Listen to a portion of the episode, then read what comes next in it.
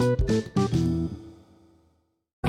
दोस्तों, नमस्ते, कैसे हैं आप सब? मैं आपकी दोस्त निशिका और आप सुन रहे हैं कुछ बातें। स्वागत है आपका। दोस्तों, हमेशा की तरह मैं हाजिर हूँ लेकर एक नई कहानी, आखिरी बारिश, जिसे लिखा है निशा कुमारी ने। हर शाम की तरह आज भी मैं छत में टहल रही थी। कई प्रकार के अचार के जार धूप में माने डाले थे। फूलों के गमले में पानी डालने के बाद पास रखे चेयर पर बैठ गई। ठंडी ठंडी हवाएँ चल रही थी। आँखों को मूंद कर खामोश बैठी रही। पानी का एक बूंद चेहरे पे गिरा तो झट से आँखें खुली। देखा तो आसमान को चारों ओर से काले बादलों ने घेर लिया था। और देखते ही देखते घनघोर बारिश होने लगी। मैं झटपट भाग कर सीधे अपने कमरे में चली आई। तुरंत सारे खिड़की दरवाजे सब बंद कर दिए। और उस कमरे में खुद को भी। इधर माँ बाहर से दरवाज़ा पीट कर पूछ रही थी, क्या हुआ बेटा? तुम ठीक तो हो ना? ए जी, सुनिए ना। देखिए ना क्या हुआ है नैना को। माँ ने पापा को आवाज़ दी। मैंने खुद को संभालते हुए कहा, ठीक हूँ मैं माँ। कुछ देर मुझे अकेला रहने दो। बाहर जोरों से बारिश हो रही थी। बादल गरज रहे थे। और मैं उन आवाजों से खुद को बचा रही थी। नहीं अच्छी लगती है मुझे ये बारिश। ये घनघोर बारिश अपने काले रंग की तरह तूफ़ान साथ ले आती है मेरे लिए। ये बारिश की बूंदें छल्ली कर जाती है मेरे मन को। और ये बादलों का गरजना तीर की भांति चुभती है मुझे, और मेरे दिल को तार तार कर जाती है। याद दिला जाती है ये वो काली रात, जिसे मैं कभी भूल नहीं सकती। टेबल पर पड़ी सार्थक की तस्वीर को मेरी निगाहें लगातार देख रही थी। सार्थक और मैंने स्कूल, कॉलेज साथ में कंप्लीट किया था। सार्थक कब मेरा दोस्त से प्यार बन गया, ये तो मुझे भी नहीं पता। सार्थक के प्यार में कभी बदलाव नज़र नहीं आया मुझे। साथ में पढ़ाई कंप्लीट करने के बाद एक ही कंपनी में जॉब के लिए अप्लाई किया और किस्मतवश साथ काम भी करने लगे।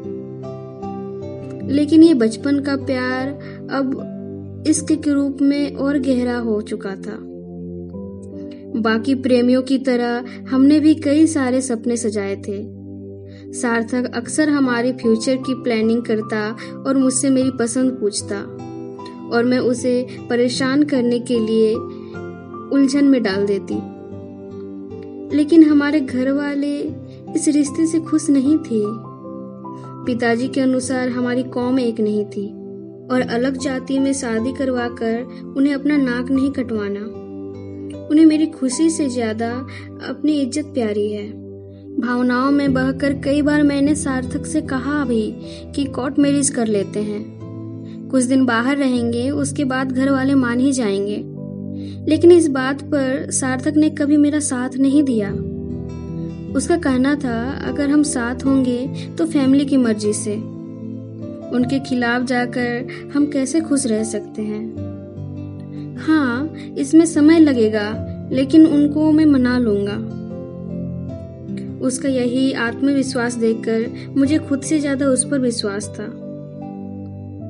मैंने भी घर में साफ़ साफ़ कह दिया, अगर शादी करूँगी तो केवल सार्थक से। एक रोज जब सार्थक पापा से हमारी बात करने घर आए तो पापा ने साफ़ मना कर दिया। उस रोज घर में काफ़ी कहा सुनी भी हुआ। मैं गुस्से से अपने कमरे में चली गई और चूहे मारने की दवा खा ली। देखते ही देखते आँखों के सामने अंधेरा छा गया। जब आँखें खुली तो देखा सार्थक सामने था। सार्थक, तुम? कुछ कहने की ज़रूरत नहीं है। मेरी होठों पे हाथ रखते हुए कहा, पास सब खड़े थे। माँ, बाबा, सार्थक के मॉम डैड भी। मैंने पापा की ओर देखते हुए कहा सॉरी पापा। मुझे समझ नहीं आ रहा था कुछ और। मैंने ये नहीं बेटा सॉरी तो मुझे बोलना चाहिए। काश कि हम सब तुम्हारी बात मान लेते। कम से कम तुम्हें खोने का डर तो नहीं रहता। एक छोटी सी भूल की इतनी बड़ी सजा देने जा रही थी अपने पापा को। पापा ने प्यार से अपना हाथ माथे में फेरते हुए बोले, मुझे ये रिश्ता मंजूर है। एक दिन तय करके हमारी सगाई हो जाती है। आज हम दोनों काफ़ी खुश थे। हाँ मैं शर्मिंदा थी अपनी पागल करतूत के कारण, लेकिन अब सब अच्छा था। एक वादा चाहिए तुमसे, सार्थक ने कहा। क्या? हम्म वादा करो कि जीवन में चाहे जो भी हो जाए, आइंदा तुम कभी अपना जान नहीं दोगी। थोड़ा मुश्किल है।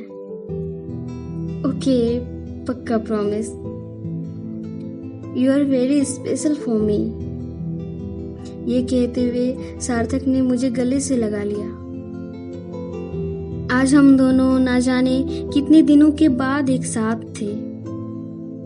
घर के बालकनी से खुले आसमान में दो प्रेमी पंछियों की तरह हम भी अपना आसियाना संवार रहे थे। हाथों में हाथ लिए, उसके कंधों पर अपना सर टिकाए, प्यार भरी बातें कर रहे थे। तुम्हारे ये नाखून कितने प्यारे हैं। इसमें हल्की गुलाबी रंग लगाया करो। सार्थक मेरे नाखूनों के साथ खेलते हुए बोले। तभी अचानक मौसम बदली। हल्की हल्की बारिश होने लगी। और कुछ ही देर में बारिश तेज हो गई। पूरा आसमान काले बादलों से घिर गया।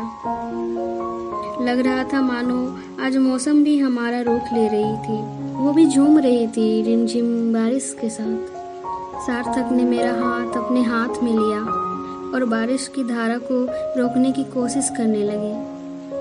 तभी ज़ोर से बिजली चमकी और मैं डर गई। डरपोक, कहकर सार्थक ने मेरा मज़ाक उड़ाया। अच्छा डरपोक, मैंने हथेलियों में बारिश के पानी इकट्ठा करके सार्थक की ओर फेंका। हम दोनों पूरी तरह भीग चुके थे। बारिश की बूंदें तन को छूकर जा रही थी। आज पहली बार सार्थक मेरे इतने करीब थे कि हमें एक दूसरे की साँसें सुनाई दे रही थी।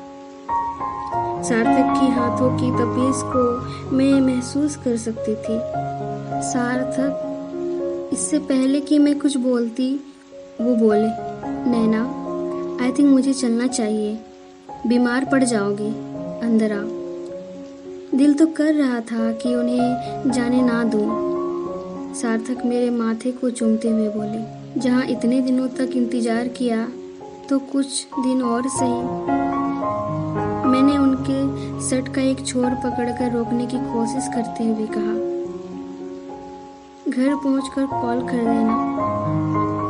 सार्थक मुस्कुराते हुए चले गए।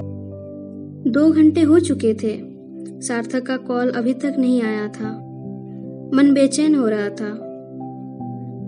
तभी माँ ने काम के बहाने मुझे आवाज़ दी और मैं नीचे सबके पास आ गई। पापा, आपका कॉल है। हाँ बेटा, पापा कॉल पे बात करते हुए परेशान लग रहे थे। क्या हुआ पापा? किसका फ़ोन था?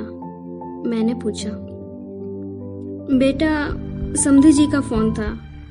बेटा वो सार्थक हॉस्पिटल हॉस्पिटल? क्या हुआ सार्थक को? हम सब बिना देर किए हॉस्पिटल के लिए निकले। रास्ते में कई सारे पेड़ गिरे हुए थे।